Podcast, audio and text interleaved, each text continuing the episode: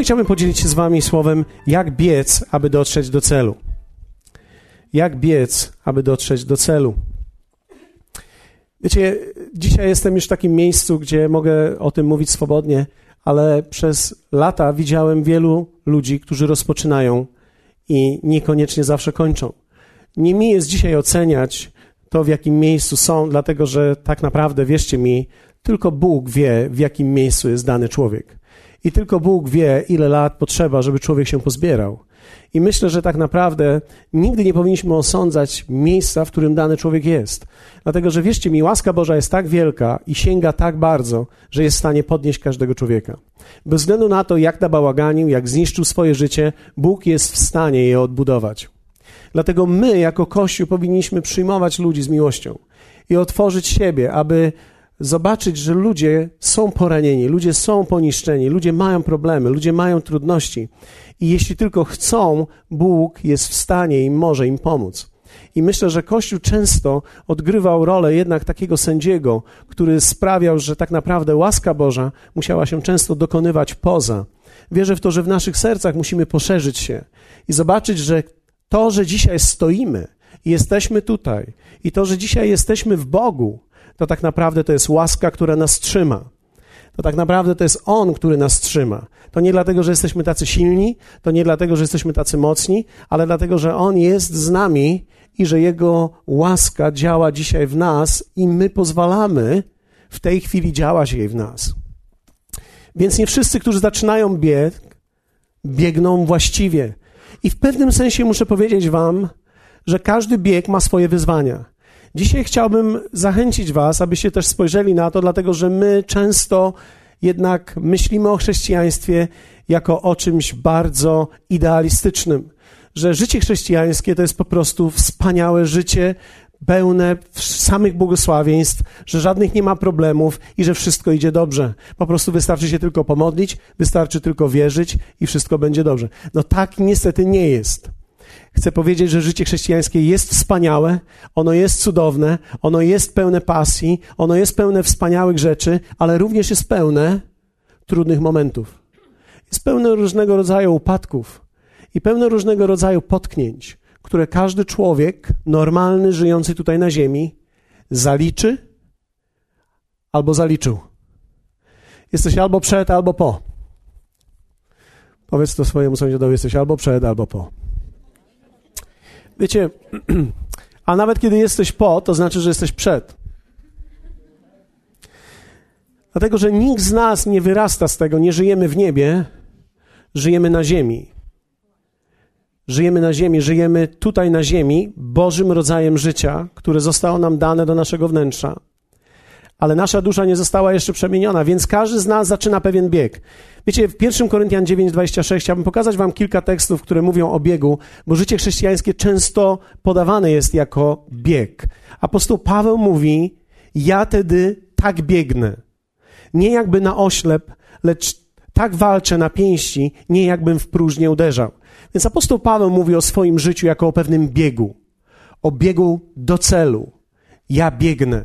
On mówi, ja biegnę. Wiecie, większość z nas nie biega. My żyjemy normalnie. On też żył normalnie. Żył, pełniąc Jego wolę, ale mówi o swoim życiu jako o pewnym biegu. Oczywiście odnosi to również do tego obrazu, który mamy w liście do Hebrajczyków, biegu maratońskiego, gdzie my otrzymaliśmy pałeczkę po poprzednim pokoleniu. Ktoś nam kiedyś zwiastował. My wzięliśmy tą pałeczkę i biegniemy dalej. Teraz my, aż przekażemy ją kolejnemu pokoleniu. Więc to nie jest sprint to jest maraton, to jest dłuższa droga niż nam się wydaje.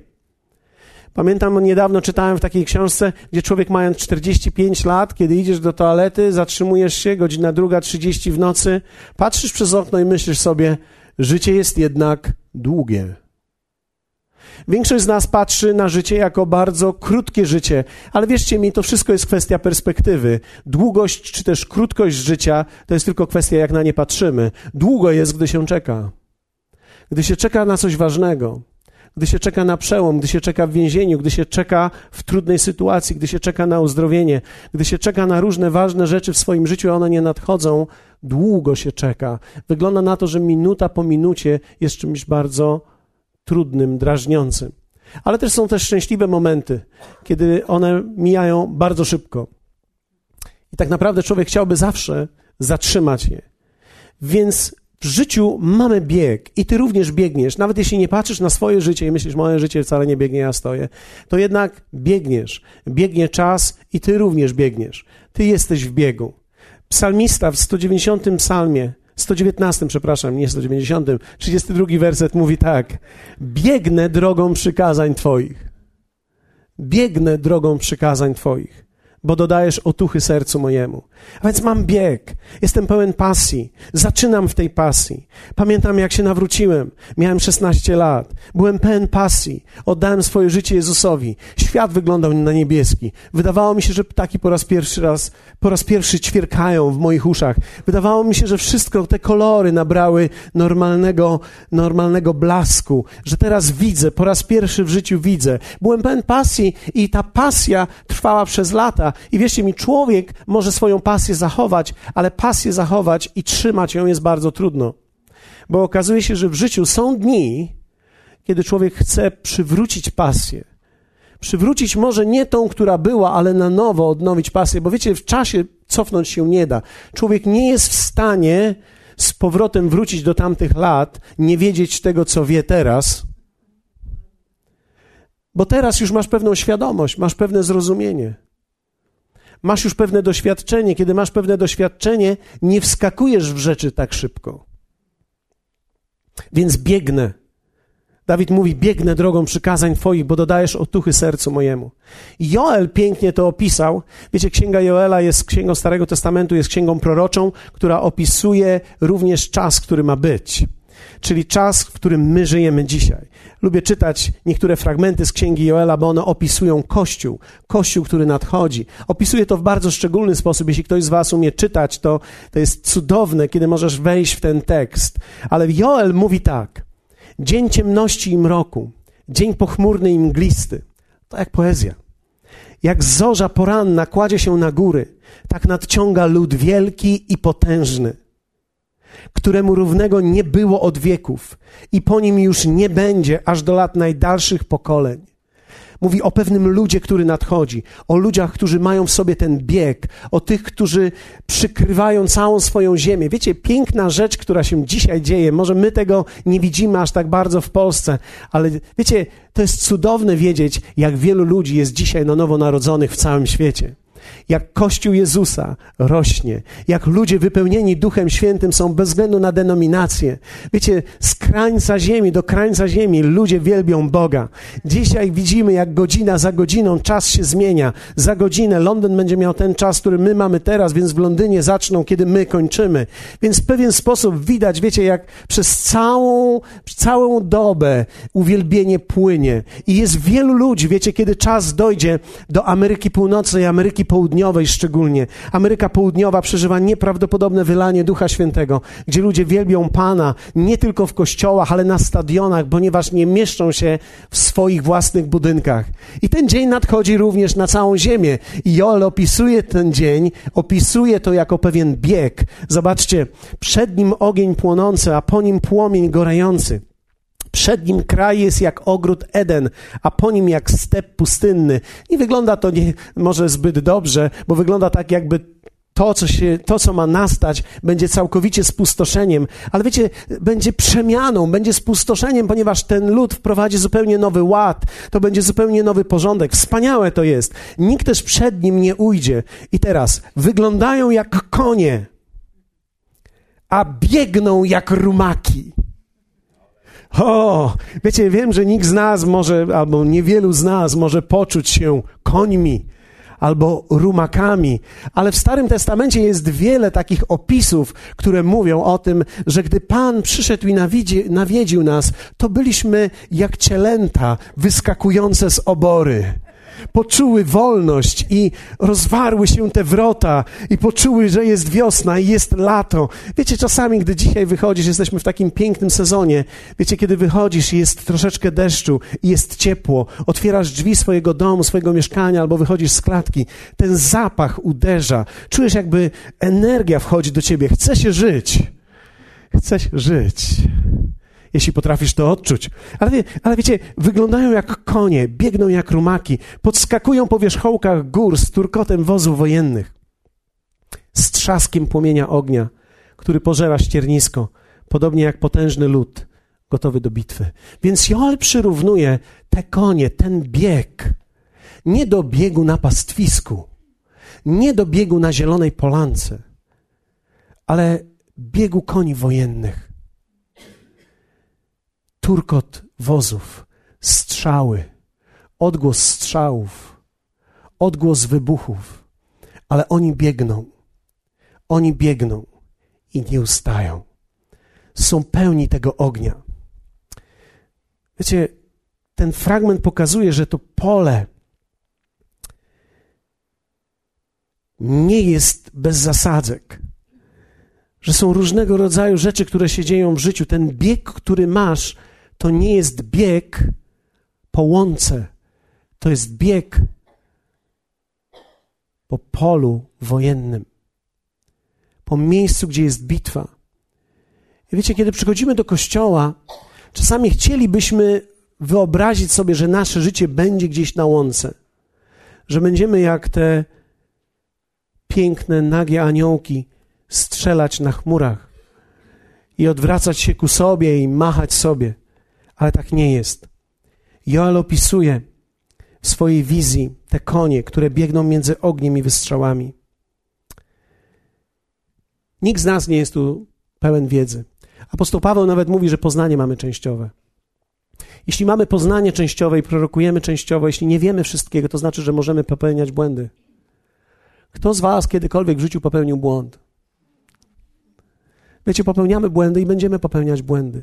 Nie wiemy wszystkiego, nie rozumiemy jeszcze wszystkiego. Dzięki Bożej łasce jesteśmy w tym miejscu, w którym jesteśmy i Bóg poszerza nasze poznanie, ale nie jesteśmy w miejscu idealnym. Jesteśmy tutaj na ziemi. I wiecie, kiedy wierzący upadają, gdy nie są w stanie podnieść się, gdy są w miejscu trudnym, trzeba wiedzieć, co mamy robić. I wiecie, chciałbym, żebyście dzisiaj posłuchali tego, ponieważ to nie jest do końca dla każdego z Was na ten moment, ale na pewno to jest dla każdego z nas w naszym życiu. Chciałbym, żebyście posłuchali tego, dlatego że będzie moment i mogą być momenty w Twoim życiu, gdzie się tak zaplączesz, że upadniesz.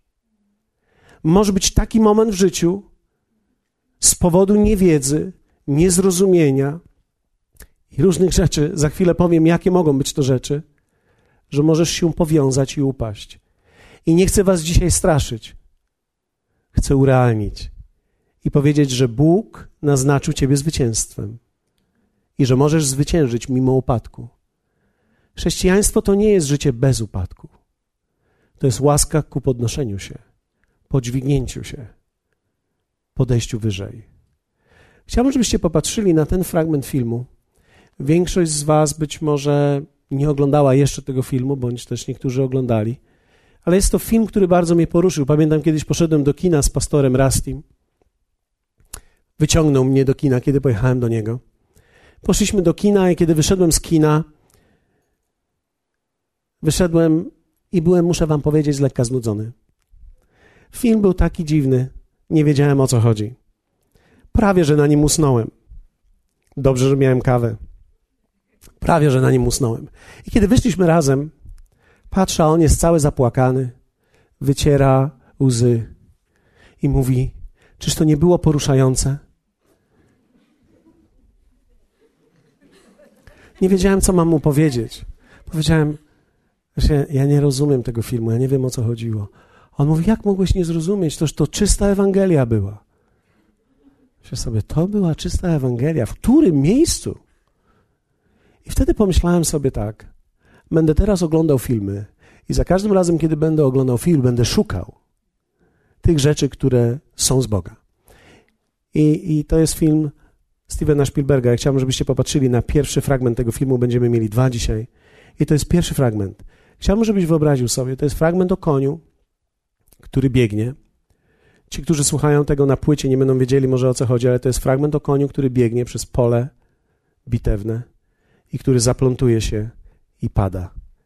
I chciałbym, żebyś wiedział, że w tym obrazie Ja widziałem Ciebie i chciałbym, żebyś Ty również zobaczył siebie.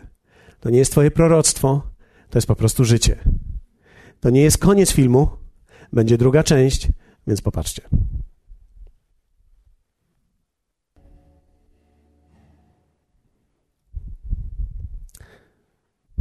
Tak jak wielu wierzących, zaczynamy pełni pasji. Udaje nam się nawet wyjść z największej, wydawałoby się, tej opresji. W danym momencie przeskakujemy przez ten czołg i jesteśmy wolni. I biegniemy. I biegniemy w życiu. I nie widzimy zasiek rozstawionych. Nie widzimy, ponieważ nie jesteśmy w stanie ich dostrzec. Tak jak mówiłem też w czwartek, nasza dusza do końca nie jest odnowiona. Wielu z nas nie wie jeszcze, co w nim jest. Zaczęliśmy dobrze i biegniemy. Biegniemy pełni tej pasji dla Boga. Ale są te zasieki. Problem z tymi zasiekami jest taki, że od razu, nawet gdy my je chwytamy, nie upadamy, ale biegniemy razem z nimi. List do Hebrajczyków świetnie to mówi. Zrzućcie z siebie ciężar i wszelki grzech, który was łatwo usidla. Jest mowa o pewnych sidłach, o zasiekach, które przychodzą do naszego życia. I wiecie, jakie to są rzeczy? Jedne z nich, które widzę dzisiaj, to są niewłaściwe relacje. Można być w toksycznych związkach i relacjach i nie wiedzieć o tym. Można być w niewłaściwej przyjaźni. Czasami człowiek nie widzi tego, gdy zbyt blisko jest danej sytuacji. Widzimy to lepiej troszeczkę będąc rodzicami, gdy zależy nam na tym, w jaki sposób i z kim są nasze dzieci. Zastanawiamy się, czy ten chłopiec, czy ta dziewczyna to jest dobry kolega, koleżanka dla naszych dzieci. Dlatego, że my zdajemy sobie sprawę z tego, jak wielki jest wpływ. Pamiętam któregoś razu w pewnym sezonie życia mojej córki Marty, pewna dziewczyna była jej koleżanką. Martwiliśmy się oboje z moją żoną. Zastanawialiśmy się nad tym, ponieważ ona była tak zafascynowana tą dziewczyną, a widzieliśmy, co się dzieje w jej życiu i słyszeliśmy tylko o tych rzeczach, które ona robi. I pomyśleliśmy sobie, nie, to nie jest dobre miejsce, to nie jest dobra relacja.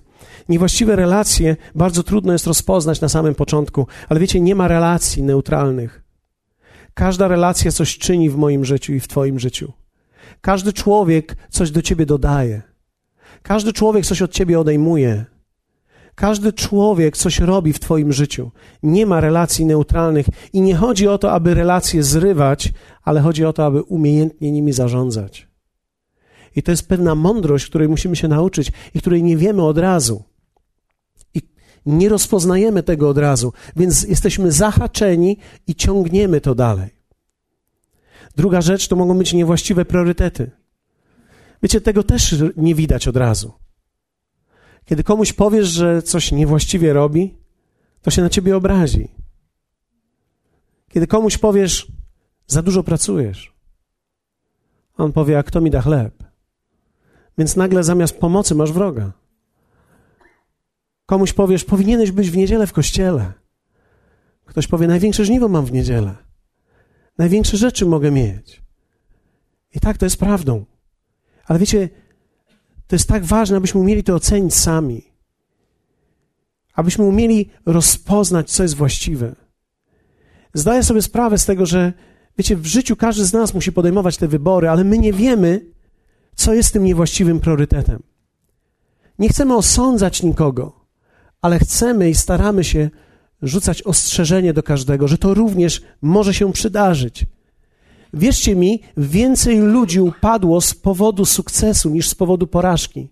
Ludzie, którzy mają porażkę, trzymają się częściej Boga niż ludzie, którzy mają sukces. Niewłaściwe priorytety. Wiecie, zawsze będzie walka o to, co jest i co będzie pierwsze w Twoim życiu, a potem co będzie dalej po kolei. To jest coś, co Ty musisz sam rozważyć. To jest coś, gdzie ktoś nawet gdy ci powie, ty tego nie widzisz, aż się sam zaplączesz. Trzecie, niewłaściwe pragnienia. Wiecie, każdy z nas ma niewłaściwe pragnienia. Mogą być niewłaściwe pragnienia. Ja mogę pragnąć niewłaściwych rzeczy. Na przykład chęć bycia podziwianym albo bycie ciągle zauważonym. Albo znacie takich ludzi, którzy chcą zawsze mieć rację?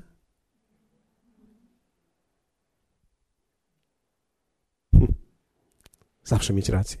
Albo być najważniejszym. Musi być tak, jak ja chcę. Po mojemu. Wiecie, trzeba umieć umierać dla niewłaściwych pragnień. Trzeba zobaczyć, że niektóre pragnienia, które człowiek ma, są niewłaściwe. Niektóre z nich są niewłaściwe, a jednak Bóg działa przez pragnienia. Więc to oznacza, że wewnątrz każdego człowieka są te prawdziwe od Boga i są te, które on sobie dołącza, które są nieprawdziwe. Każdy z nas musi umieć ocenić te niewłaściwe pragnienia. Czasami jesteśmy ciągnięci niewłaściwym pragnieniem. I kiedy jesteś ciągnięty niewłaściwym pragnieniem, od razu tego nie widzisz, że coś cię ciągnie, do momentu, kiedy nie upadniesz. Kiedy patrzymy na biblijne postacie, jesteśmy, wiecie, zdumieni. Jeśli ktoś z Was czyta Biblię i widzi, to praktycznie nie ma tutaj postaci, która by nie upadła i nie zaplątała się. Ja nie wiem, jak to jest, że my czytamy Biblię i wydaje nam się, że nie jesteśmy wystarczająco dobrzy, żeby być chrześcijanami. Skąd ten pomysł? Skoro tak naprawdę tutaj, kiedy czytamy Salomon, wielka mądrość, a jednak niewłaściwe pragnienia ciągnęły jego życie. Dawid, który miał serce według Boga, a jednocześnie nie potrafił zatrzymać niewłaściwego pragnienia w swoim życiu, kiedy przyszedł moment. Jakub w Starym Testamencie kombinował od samego początku. Miał ciągle niewłaściwe pragnienia i nie wiedział, jak otrzymać rzeczy we właściwy sposób. Myślał, że cały czas trzeba oszukiwać, cały czas trzeba kombinować, i to ciągnęło się przez całe jego życie. I czwarta rzecz niewłaściwe nawyki. Często nie zdajemy sobie sprawy, jak bardzo działamy według schematów. Wiecie, czasami widzimy to, gdy człowiek się zdenerwuje, musi zapalić. Jest takie oczywiste wtedy. A co robi wierzący, gdy się denerwuje? Każdy człowiek ma jakiś nawyk. Każdy człowiek tworzy pewne nawyki. Mamy nawyki życia, mamy nawyki spania, mamy nawyki drzemania, mamy nawyki jedzenia. Mamy różnego rodzaju nawyki. Wiecie, te nawyki w konsekwencji rządzą naszym życiem. Musimy przyjrzeć się naszym nawykom i zobaczyć, w którą stronę nas one prowadzą ponieważ jeśli mam niewłaściwe nawyki, one mogą poprowadzić mnie źle i nie poprowadzą mnie źle tak szybko. Po prostu nawyki złe nie wykończą cię od razu, one będą jak te zasieki, powstrzymają ciebie na chwilę, poczujesz ukłucie, ale biegniesz dalej, aż do momentu, kiedy upadniesz. Piękno jednak chrześcijaństwa jest takie. Zasieki mogą nas złapać. Możemy nawet upaść ale upadek nie jest końcem. Wiecie, służymy Bogu, który nie był naszym Bogiem, zanim się nawróciliśmy, a później to jest naszym sędzią, ale jest naszym Ojcem i Bogiem przez cały czas. To oznacza, że nawet kiedy upadniesz jako wierzący, nawet kiedy upadniesz w zasiekach, jest dalej szansa dla ciebie. Bóg nie jest Bogiem drugiej szansy jest Bogiem kolejnej szansy zawsze. Wiecie, nie ma nigdy zniszczonego, skończonego życia. Jest tylko zniszczone, ale może być odkupione. Bóg kocha odnawiać. Bóg kocha odbudowywać. Coraz więcej widzę, jakie jest zniszczenia w relacjach. Ostatnio ktoś przyszedł do mnie i powiedział: Wiecie, czasy, kiedy mieliśmy związki, gdzie był ślub.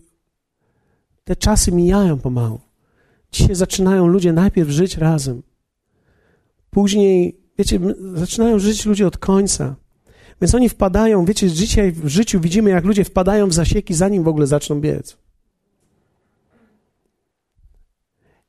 I wiecie, jako Kościół musimy odpowiedzieć tak, jak Bóg odpowiada.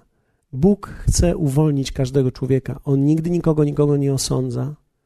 On zawsze chciał, żebyś osądzał siebie i abyś poszedł w jego stronę, aby on ciebie mógł uwolnić. Widziałem wierzących ludzi, którzy upadali i widziałem wierzących, którzy powstawali. I wiecie, jest to piękny obraz, kiedy widzisz wierzącego, który po latach powstaje. Wygląda na to, że człowiek, który upadł i powstaje po latach, jest mocniejszy niż kiedykolwiek był. Okazuje się, że z upadku uczymy się więcej niż ze zwycięstwa i z sukcesu. Kiedy przechodzimy przez pewnego rodzaju upadek, przez pewnego rodzaju załamanie i podnosimy się z tego, jesteśmy mocniejsi. Tak samo jak małżeństwo. Małżeństwo staje się mocniejsze, gdy przejdzie przez coś. Gdy przejdziemy przez trudny moment, gdy uda nam się pozbierać, stajemy się mocniejsi. Tam, gdzie jestem słaby, tam staję się mocny. Nie jestem mocny tam, gdzie jestem mocny. Tam, gdzie jestem mocny, wydaje mi się, że jestem mocny, dopóki w zasiekach nie padnę. Ale wiecie, Ewangelia jest taka, że tam, gdzie jestem słaby, tam staję się mocny. Upadek nie jest końcem. I większość bohaterów Biblii to ludzie po przejściach.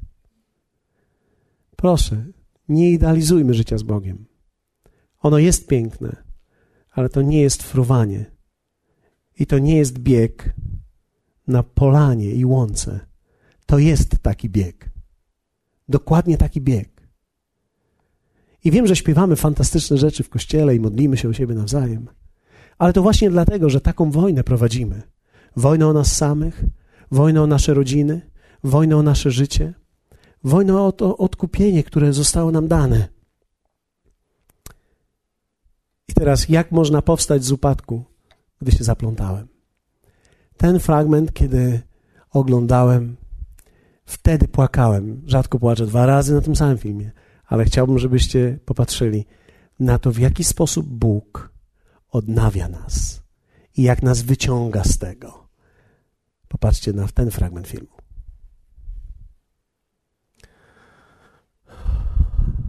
Cała sztuka uwolnienia jest, jest taką sztuką życia, tak naprawdę.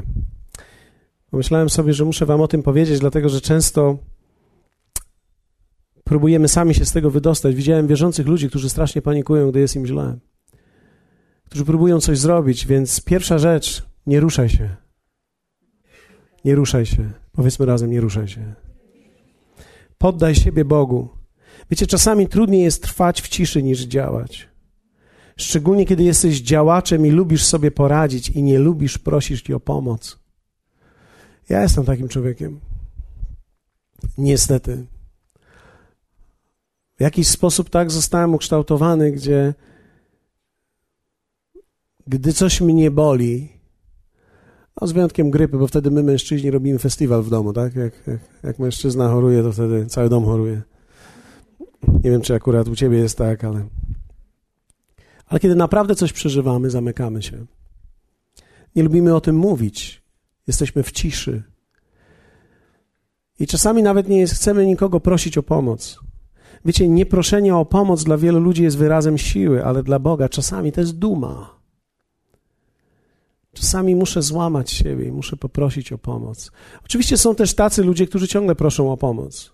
Ale nie mówię o takich ludziach, mówię o takich, dla których proszenie o pomoc jest czymś bardzo trudnym. Dlatego, że nie każdy człowiek łatwo prosi o pomoc. Drugie, bądź cierpliwy. Rozplątywanie zajmuje trochę czasu. Czas zawsze jest trudny dla tego, kto czeka na wolność. Pamiętam w zeszłym roku w maju, kiedy Miałem okazję być w Moskwie i głosić pastora Rika Renera. Dzień z piątku na sobotę. Była noc, jedna z najtrudniejszych w moim życiu. Gdzie przeżywałem różne dramatyczne rzeczy wewnątrz, słyszałem o różnych rzeczach. Dostałem kilka ciosów w brzuch. Jeśli ktoś z Was wie, co to znaczy. Mężczyźni wiedzą. Jesteś zapowietrzony. Nie wiesz, co masz zrobić. Było mi bardzo trudno. I wtedy otworzyłem się i zacząłem rozmawiać z pastorem Rickiem i on powiedział, nie martw się, to zabierze trochę czasu. To jest ostatnia rzecz, którą człowiek chce usłyszeć, dlatego że my chcemy być szybko uzdrowieni, my chcemy wyjść z rzeczy szybko, tymczasem szybko nie zawsze się da. Niektóre rzeczy w życiu zajmą czas. Wiecie, to jest troszeczkę tak, jak ktoś ma długi, wchodzi w długi. Wiecie, zrobić 30, 40, 50, 60 tysięcy długów to jest to jest łatwo, to można zrobić w parę miesięcy. To można zrobić w parę miesięcy i później, kiedy chcesz żyć i oddawać, to zajmuje to parę lat. Czasami nawet kilkanaście lat. Dlatego, że w tym czasie musisz też żyć. A życie rzadko kiedy się zwija, przeważnie się rozwija. Kiedy masz małe dzieci, masz mniejszy wydatek, kiedy masz większe dzieci, masz większy wydatek. Więc bądź cierpliwy. I trzecie, ostatnie, pozwól się uwolnić. Prawie zawsze Bóg użyje innych ludzi, aby ci pomóc. Czasami ludzi, których byśmy nie wybrali sami. Wiecie, tutaj ten piękny fragment pokazuje, jak dwóch wrogów łączy się razem, żeby tego konia uwolnić. I czasami miałem tak, słyszałem takie opinie i słyszałem też takie odgłosy, gdzie przychodzili do mnie wierzący ludzie i mówią: To wyobraź sobie, że w tej całej mojej trudnej sytuacji to niewierzący mi pomogli bardziej niż wierzący. I wiecie co? Posłuchajcie mnie. Nie ma w tym nic złego. Nie próbuj oskarżać wierzących, bo Bóg nie dzieli świata na wierzących i niewierzących. On chce ci pomóc i szuka sposobu, żeby ci pomóc. I nawet jeśli znajdzie niewierzącego, który w tym momencie może ci pomóc, to on go użyje. I to będzie wspaniały moment, bo to dalej będzie Bóg. To nie musi być wierzący człowiek nowonarodzony, mówiący językami, żeby to był Bóg, który ci pomaga. To może być zwykły człowiek, nawet czasami twój wróg, który przez przypadek ci pomaga. I to dalej jest Bóg, który ci pomaga. Nie osądzajmy innych ludzi, dlatego że nam nie pomagają. Cieszmy się i bądźmy wdzięczni Bogu, że znajduje kogoś, kto nam pomaga. Czasami słowo zachęty mogą popłynąć od ludzi całkowicie innych, niż byśmy sobie wyobrażali. Bo my mamy własną pomoc. Wiecie, my wiemy, jak to powinno wyglądać. My wiemy, w jakim szpitalu chcemy leżeć. Ale są ludzie inni, którzy nam pomagają, i to w dalszym ciągu jest dobrze. Pozwól się uwolnić. Bóg nie chce sprawić nam ulgi, ale On chce uwolnić, więc On wie, co najpierw trzeba ciąć. To jest piękne w tym filmie, że nie od razu trzeba ciąć daną rzecz, którą widać. Trzeba odciąć te, które nie poranią Ciebie jeszcze bardziej, tak abyś nie zginął, abyś nie oślepł. Bóg jest mistrzem w uwalnianiu. A więc te trzy rzeczy, pamiętacie? Nie ruszaj się. Bądź cierpliwy i pozwól się uwolnić. Bóg kocha uwalniać ludzi. I On potrzebuje Twojej decyzji, aby mógł to zrobić. I dzisiaj jest dzień, w którym możesz podjąć decyzję. Być może niektórzy z nas dzisiaj, tutaj w tym miejscu, są w takim miejscu, gdzie potrzebujesz powiedzieć: Panie, ja się zaplątałem. Panie, ja czuję, że coś ciągnę za sobą. Nawet nie wiem, co to jest, nawet nie wiem, jak to się nazywa, nawet nie potrafię tego zidentyfikować, ale potrzebuję Ciebie, abyś mi pomógł, abyś pomógł mi to uwolnić, abyś przyszedł, abyś to odciął, abyś użył kogokolwiek chcesz. Zrób to tak, jak Ty to chcesz. I dzisiaj jest ten moment, w którym możesz podjąć decyzję. Wierzę w to, że Duch Święty przyprowadził nas dzisiaj tutaj i odczuwałem w swoim sercu, szczególnie przez ostatnie kilka dni, że Duch Święty będzie mówił do nas, zachęci nas, zainspiruje i sprawi, że będziemy mogli podjąć decyzję, że chcemy być wolni. Powstańmy razem. Pomóżmy tym, którzy chcą podjąć tą decyzję dzisiaj. Wierzę w to, że dzisiaj jest dzień dla kogoś. Wierzę w to, że ktoś z Was poprosi i podda się tej pomocy. Dzisiaj Bóg przychodzi do kogoś z Was, aby pomóc uwolnić, aby odciąć, aby przeciąć te rzeczy, które są w Tobie, aby przeciąć te rzeczy, które są trudne, które bolą, które obciążają. Wierzę w to, że dzisiaj jest dzień, w którym możesz powiedzieć Bogu: Panie, potrzebuję Twojej pomocy, zaplątałem się. Być może masz kogoś, kto się zaplątał. To jest moment, w którym możesz modlić się o tą osobę i pomyśleć: Panie, pomóż tej osobie. Jeśli jesteś najbliżej i masz te szczypce, możesz podejść. Ale jeśli nie, módl się, żeby ktoś był tam, kto pomoże tej osobie, bo wierzę w to, że Bóg jest Bogiem, który chce uwalniać ludzi. Jak wielu z Was pragnie dobiec do końca? Jak wielu z Was pragnie biec i dobiec do końca i dobiec do celu? Wiecie, ja nie chcę być koniem, który dobrze zaczął, który nawet przeskoczył przez największy czołg, ale który gdzieś w tym polu zaginął. Ale chcę być tym, końcówka filmu jest wspaniała, kiedy ten koń wraca do domu i wszyscy się cieszą. I wiecie, to jest piękne, to jest Ewangelia, że my byliśmy słabi, a On jest mocny. My byliśmy w miejscu, w którym jest trudne, ale On przyszedł do nas. On nas wyplątał. On nas wyciągnął. On nas odciął. I to jest moment dla Ciebie dzisiaj. Chciałbym zapytać, zamknijmy na chwilę oczy, jeśli są wśród nas osoby, jeśli jesteś tutaj i potrzebujesz takiej pomocy, ja nie będę wyciągał Ciebie do przodu, ale chciałbym modlić się o Ciebie. I będziemy wspólnie razem modlić się. Nikt nie będzie wiedział, że to o Ciebie jest modlitwa, ale wszyscy w duchu będą łączyć się razem z Tobą. Jeśli potrzebujesz takiego odcięcia, jeśli są rzeczy, których się zaplątałeś i jest Ci trudno, na chwilę chciałbym, żebyś podniósł swoją dłoń, żebym wiedział, że ta modlitwa, którą będzie za chwilę, będzie miała sens dla kogoś. Dziękuję, widzę tą jedną dłoń. Wow, wiele osób podniosło to. Posłuchaj, to będzie cudowny dzień uwolnienia.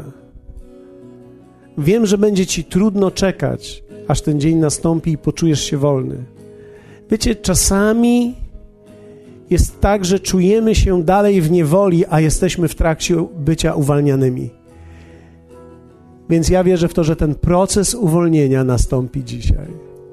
Rozpocznie się dzisiaj i będzie trwał aż do momentu, kiedy wstaniesz. Powstaniesz i będziesz mógł biec na nowo. Abyś mógł powiedzieć, jak apostoł Paweł: biegnę do celu, do nagrody w górze która jest mi dana w Chrystusie Jezusie. Dlatego teraz modlimy się o tych wszystkich, którzy podnieśli swoje ręce. Ojcze, prosimy Ciebie całym Kościołem o tych wszystkich, którzy się zaplątali, o tych, którzy są dzisiaj w trudnym momencie, którzy nawet nie wiedzą, dlaczego są w tym miejscu, w którym są, których pociągnęły różne sytuacje życiowe, ich osobiste pragnienia ich w pewnym sensie zawiłe życie doprowadziło ich do takiego miejsca. Ty jesteś Bogiem, który zna wszystko. Ty wiesz o nas wszystko. Proszę Ciebie, abyś mocą swojego ducha wziął te ponadnaturalne nożyce dzisiaj i zaczął odcinać te druty, które są zaplątane wokół naszej szyi wokół naszych ciał i naszego życia. Odcinaj to, Panie, użyj kogokolwiek chcesz. Poddajemy się Tobie. Chcemy poddać się Tobie. Nie będziemy się ruszać. Będziemy cierpliwi i pozwolimy się uwolnić tym narzędziom, które Ty masz i które Ty przygotowałeś. W imieniu Jezusa.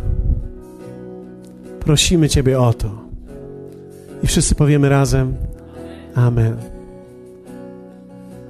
Wiecie, Słowo Boże mówi, że jeśli o cokolwiek byście prosili z wiarą, to otrzymamy. Dlatego możemy mieć pewność, że otrzymaliśmy to, o co się modliliśmy. Ten proces uwolnienia, wierzę w to, że następuje. Następuje w Twoim życiu, w moim życiu, w życiu wielu z nas. A jeśli dzisiaj jesteś tym koniem, który biegnie, który być może nie czuje, że cokolwiek zaczepił, może nawet nic nie zaczepiłeś. Pamiętaj, że nawet kiedy zaczepisz o coś i być może nawet upadniesz, to nie jest koniec. I to jest moment, w którym Bóg chce cię uwolnić. Nałogi, upadki, zdrady, rozbite domy. Wierzcie mi, to nie jest koniec, to nie może być koniec to nigdy nie będzie koniec. Dlatego się nigdy nie poddaj, bo Bóg nigdy z Tobą nie skończył. On ma sposób, żeby Ciebie uwolnić, i On ma sposób, aby Ciebie doprowadzić do domu.